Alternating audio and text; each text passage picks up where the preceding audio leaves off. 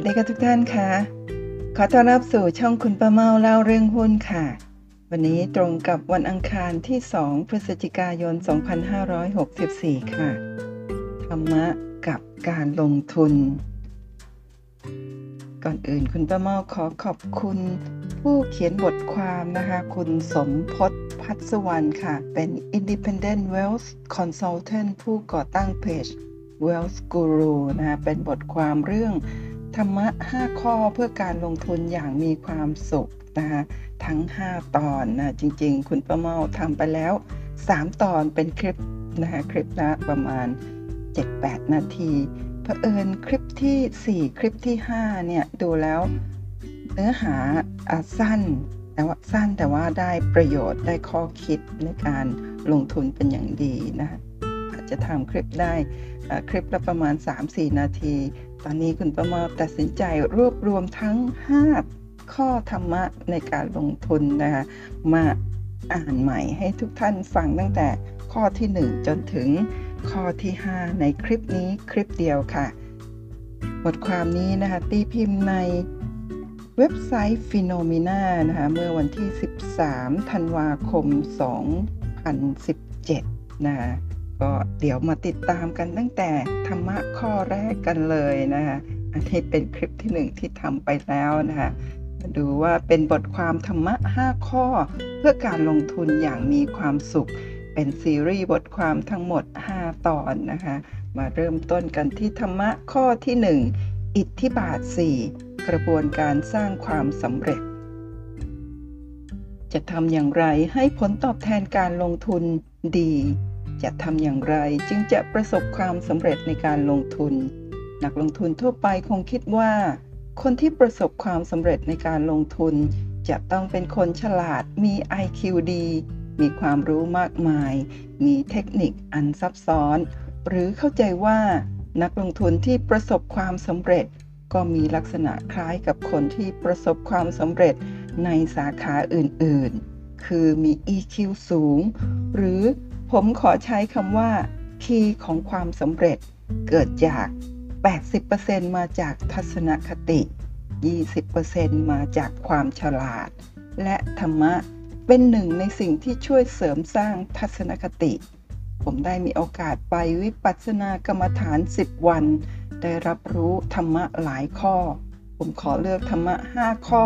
ที่คิดว่าจะทำให้นักลงทุน ลงทุนอย่างมีความสุข บทความนี้จะเป็นธรรมะข้อที่ 1 อิทธิบาท 4 กระบวนการสร้างความสำเร็จ อิทธิบาท 4 ข้อที่ 1 ฉันทะ จงทำในสิ่งที่ใจรัก ใจที่รักอันเกิดจากความศรัทธาและความเชื่อมั่นต่อสิ่งที่ทำขอเพียงแต่ให้มีความตั้งใจแน่วแน่ ที่จะประสบความสำเร็จในเรื่องนั้นๆ ให้ได้ด้วยความมุ่งมั่น มีใจรัก ถือว่าสำคัญมาก แต่ก็มีใจรักอย่างเดียวนั้นไม่เพียงพอที่จะทำให้ร่ำรวย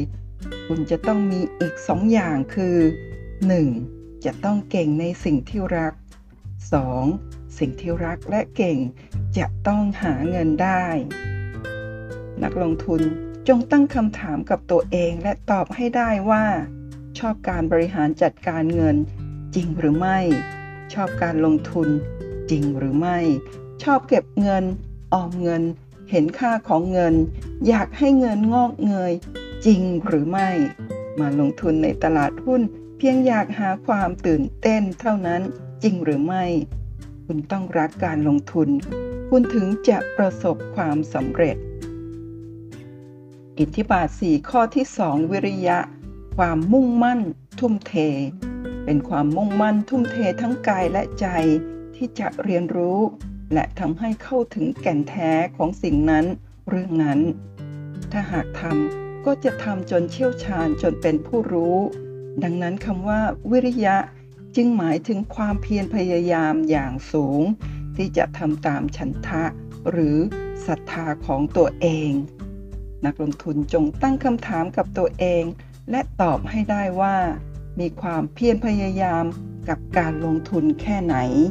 มีความอดทนอดกลั้นกับข้อผิดพลาด และผิดหวังเวลาลงทุนไหม ความเพียรเหมือนกับการวิ่งมาราธอน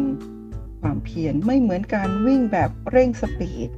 ความเพียรเปรียบได้กับการใช้ความอดทนในการวิ่ง เพื่อให้ถึงเป้าหมายที่ตั้งเอาไว้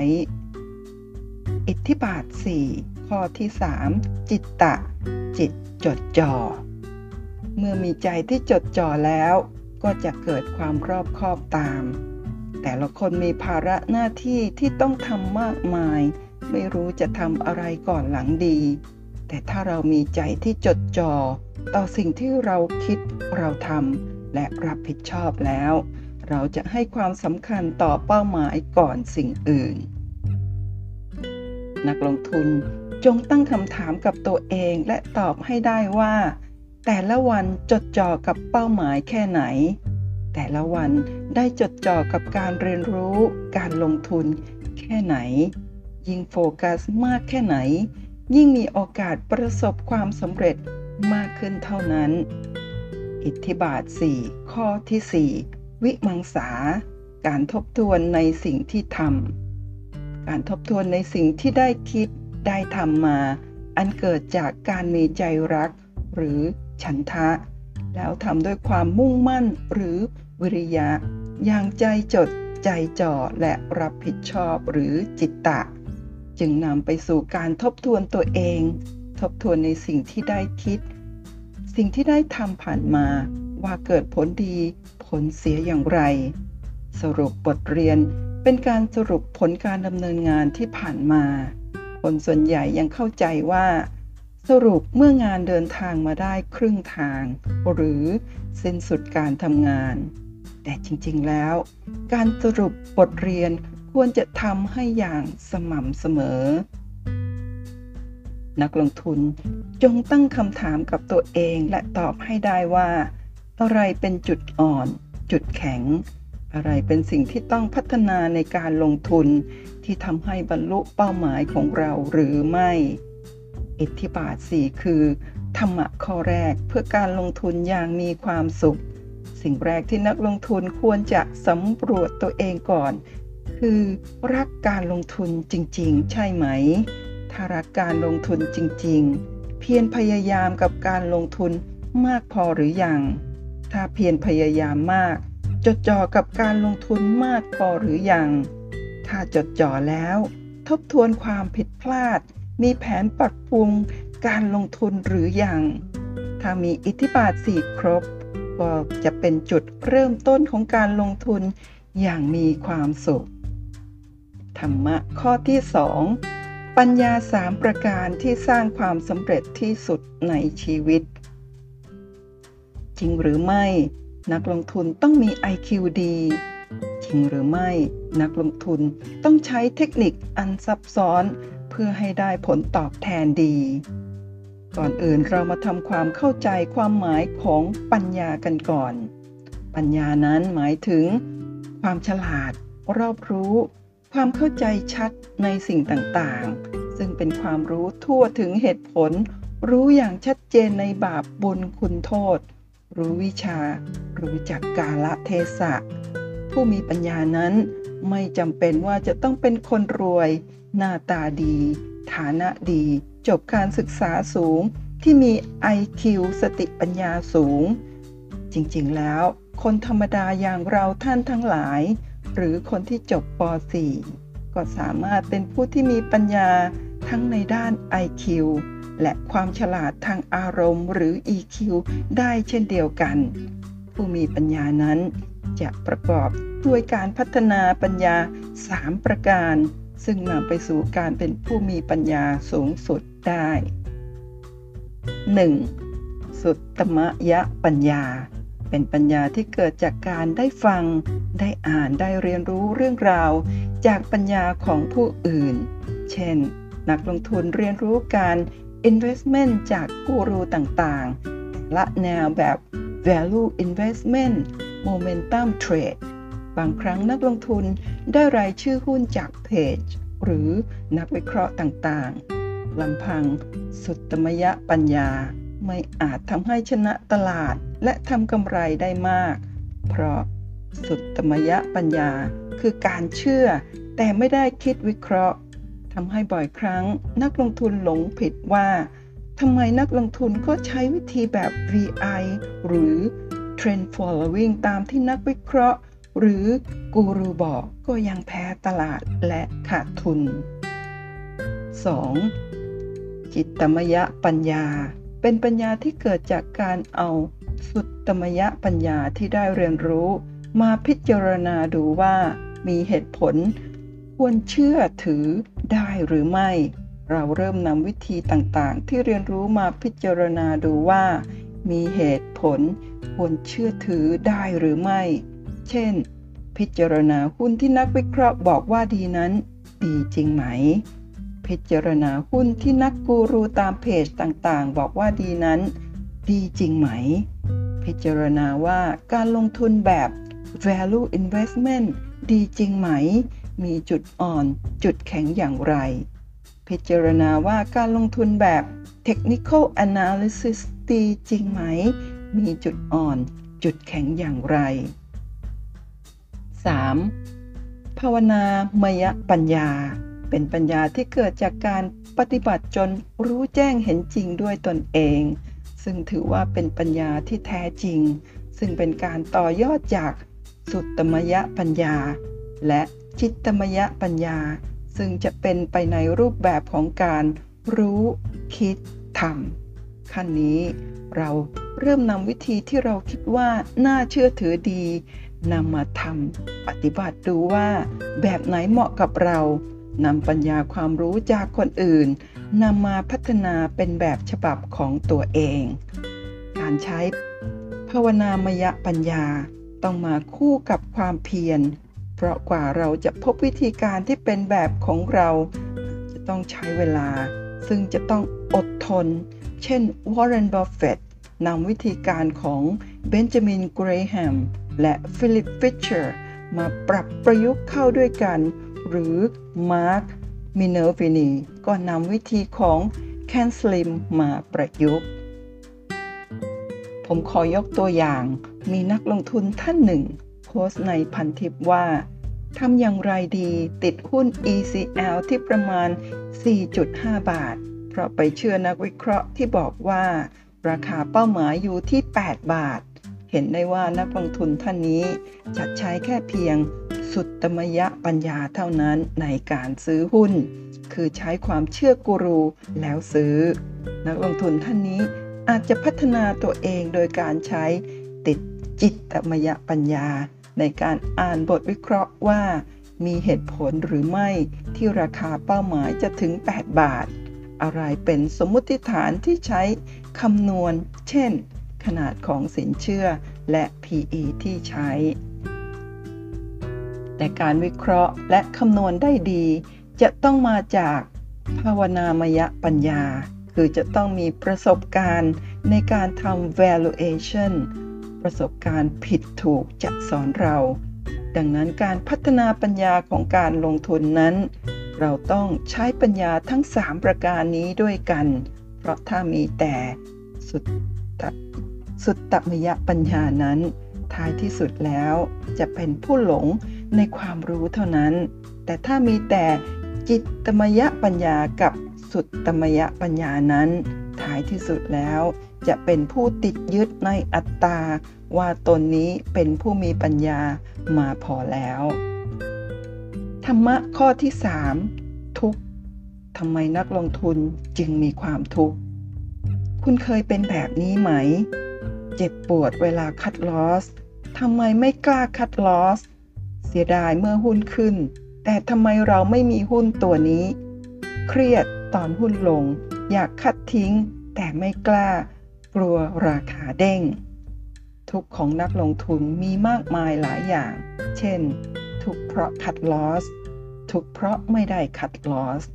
ทำให้ราคาหุ้นลงลึกจนไม่กล้าคัด ทุกเพราะคัดลอสแล้วราคาเด้ง ทุกเพราะหุ้นตก ทุกเพราะแม้ทำกำไรได้ แต่ไปเปรียบเทียบกับคนอื่นที่ได้มากกว่า เมื่อมีความทุกข์ อารมณ์จะเต็มไปด้วยความขุ่นมัวทำไมเราจึงมีอารมณ์ทุกข์ มีกระบวนดังต่อไปนี้ด้วยขันห้า 1. สิ่งเร้าภายนอก เช่น หุ้นตก ต่ำกว่าทุน 20% 2. วิญญาณ คือการเปิดประตูรับรู้ เช่น เรารับรู้จากภาพที่เห็น 3. สัญญา คือหมายรู้พูดง่าย คือการจำสิ่งที่ได้รับ สิ่งนี้จะจำอยู่ในจิตใต้สำนึก เช่น เราจะจำเรื่องต่างๆ ที่เกี่ยวกับหุ้นตกทำให้หลายคนหมดตัว เราจำได้ว่าเงินลงทุนของเราเป็นเงินเก็บที่เราเก็บมานาน 4. เวทนา ประมวลความรู้สึก เช่น รู้สึกเสียดายเงิน เพราะเราเก็บเงินก้อนนี้มานาน หรือรู้สึกเสียใจกับการลงทุนหุ้นตัวนี้ กลัวหมดตัว 5. สังขาร ได้ทำการปรุงแต่งความคิดให้มีมากขึ้น และทำการตอบโต้ เช่น ไม่น่าซื้อหุ้นตัวนี้เลย ไม่น่าเชื่อคำบอกจากโบรกเกอร์เลย รู้สึกโกรธคนแนะนำเงินก้อนนี้เก็บมานาน ฉันจะต้องไม่เสียเงินก้อนนี้ รู้สึกเสียใจที่ซื้อหุ้นตัวนี้ เมื่อรู้สึกเสียดายเงินทำให้ไม่ยอมคัดลอส ทั้งๆทที่จริงเราขาดทุนไปแล้ว เหตุความทุกข์ของการลงทุนมีอะไรบ้าง หลักๆคือ การยึดติดกับบางสิ่งไม่ปล่อยวาง ยึดติดอดีตมากเกินไป คาดหวังอนาคตมากเกินไป ไม่มีสติรู้ ที่อยู่กับปัจจุบัน ยังพัฒนาปัญญาในการลงทุนไม่พอ สิ่งเหล่านี้ทำให้เกิดการปรุงแต่งความคิดทำให้เกิดทุกข์มากขึ้น มากขึ้น ทุกข์เพราะขาดทุนหุ้นนั่นเพราะเรายึดติดกับเงินถูกเพราะคัดลอส แล้วราคาเด้งนั่นเพราะเรายึดติดกับอดีต ถูกเพราะแม้ทำกำไรได้ดี แต่ไปเปรียบเทียบกับคนอื่นที่ได้มากกว่า นั่นเพราะเราคาดหวังถูกเพราะการเลือกหุ้นผิด เพราะปัญญาเรายังไม่เข้าใจในการลงทุนพอ กระบวนการเกิดทุกข์เกิดขึ้นเร็วมาก เร็วระดับจิตใต้สำนึก ไม่มีทางที่จิตใต้สำนึกจะตามทัน ถ้านักลงทุนไม่มีสติรู้ ยากนักที่จะจัดการกับความรู้สึกนี้ได้ ธรรมะข้อที่ 4 อุเบกขา ช่วยนักลงทุนควบคุมจิตใจ อุเบกขาช่วยนักลงทุนควบคุมจิตใจ ความวางเฉยแบบวางใจเป็นกลาง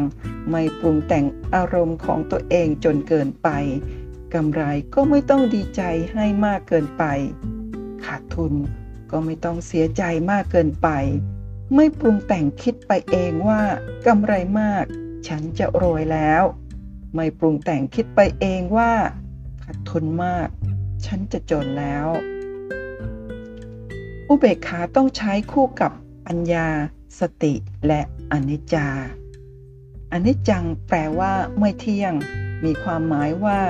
สิ่งทั้งหลายมีลักษณะเปลี่ยนแปลงอยู่เสมอไป ไม่มีความคงที่ตายตัว หุ้นก็เช่นกัน อย่ายึดติด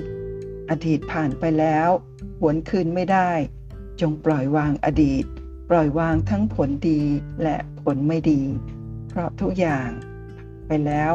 มองหน้าสู่อนาคต พัฒนาปัญญาเพื่อมาแก้ปัญหาการลงทุน โดยยึดหลักอิทธิบาท 4 จะต้องเข้าถึงภาวนามยปัญญาคือ เป็นปัญญาที่เกิดจากการปฏิบัติจนรู้แจ้งเห็นจริงด้วยตนเอง ต้องพัฒนาระบบการลงทุนให้เป็นรูปแบบของตัวเราเอง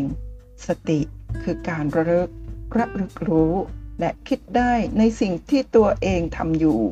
ในการลงทุนทุกครั้งจะต้องมีสติ รู้ว่าทำไมเราต้องซื้อหุ้นตัวนี้ หรือว่าทำไมเราต้องขายหุ้นตัวนี้ ธรรมะข้อที่ 5 คือ อัตตา ช่วยพัฒนาก้าวไปอีกขั้น อัตตากู้ใหญ่กู้เก่ง เมื่อเราลงทุนจนประสบความสำเร็จ คนเรามักจะมีอัตตา กู้เก่งแล้วไม่เห็นต้องฟังใคร ยิ่งมีอัตราเยอะ ก็จะประมาท เมื่อประมาทความฉิบหายก็จะมา นี่เป็นข้อสุดท้ายที่นักลงทุนควรจะพัฒนา ไปให้ถึง จงใช้อุเบกขาวางเฉยต่อคำชม จงใช้อุเบกขาวางเฉยต่อความสำเร็จ ไม่โอ้อวดเมื่อทำความเก่ง ช่วยเหลือผู้อื่นให้บริการผู้อื่นเพื่อลดอัตราของตัวเอง นี่คือบทสรุปของธรรมะ 5 ข้อ ที่นักลงทุนควรจะมี ถ้าฝึกจนทำได้ 5 ข้อ นักลงทุนก็จะ ลงทุนอย่างมีความสุขและประสบความสำเร็จ ข้อที่ 1 อิทธิบาท 4 กระบวนการสร้างความสำเร็จ ข้อที่ 2 ปัญญา 3 ประการที่สร้างความสำเร็จในการลงทุน ข้อที่ 3 ทุกทำไมนักลงทุนจึงมีความทุกข์ ข้อที่ 4 อุเบกขา ช่วยนักลงทุนควบคุมจิตใจ ข้อที่ 5 อัตตาช่วยพัฒนาก้าวไปอีกขั้น และนั่นก็คือทั้งหมดของธรรมะ 5 ข้อ เพื่อการลงทุนอย่างมีความสุข ขอขอบคุณเจ้าของบทความ คุณสมพศพัฒสุวรรณ Independent Wealth Consultant ผู้ก่อตั้งเพจ Wealth Guru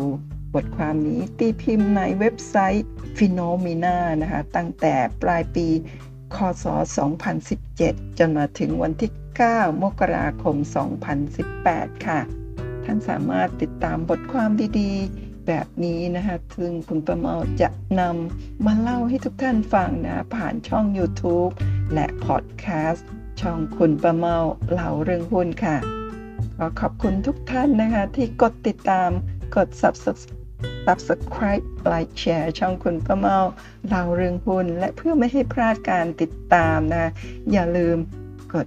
กระดิ่งแจ้งเตือนค่ะ เพื่อที่ทุกครั้งนะคะ คุณประเมามีคลิปใหม่ ๆ แบบนี้ก็จะแจ้งเตือนท่านให้เข้ามาฟังกันนะคะ ขอบคุณทุกท่านอีกครั้งนะคะ ขอให้ทุกท่าน มีความสุขในการลงทุนประสบความสำเร็จนะคะ แล้วก็เป็นเศรษฐีหุ้นรวยๆด้วยการใช้สติกเกอร์ของคุณประเมานะคะ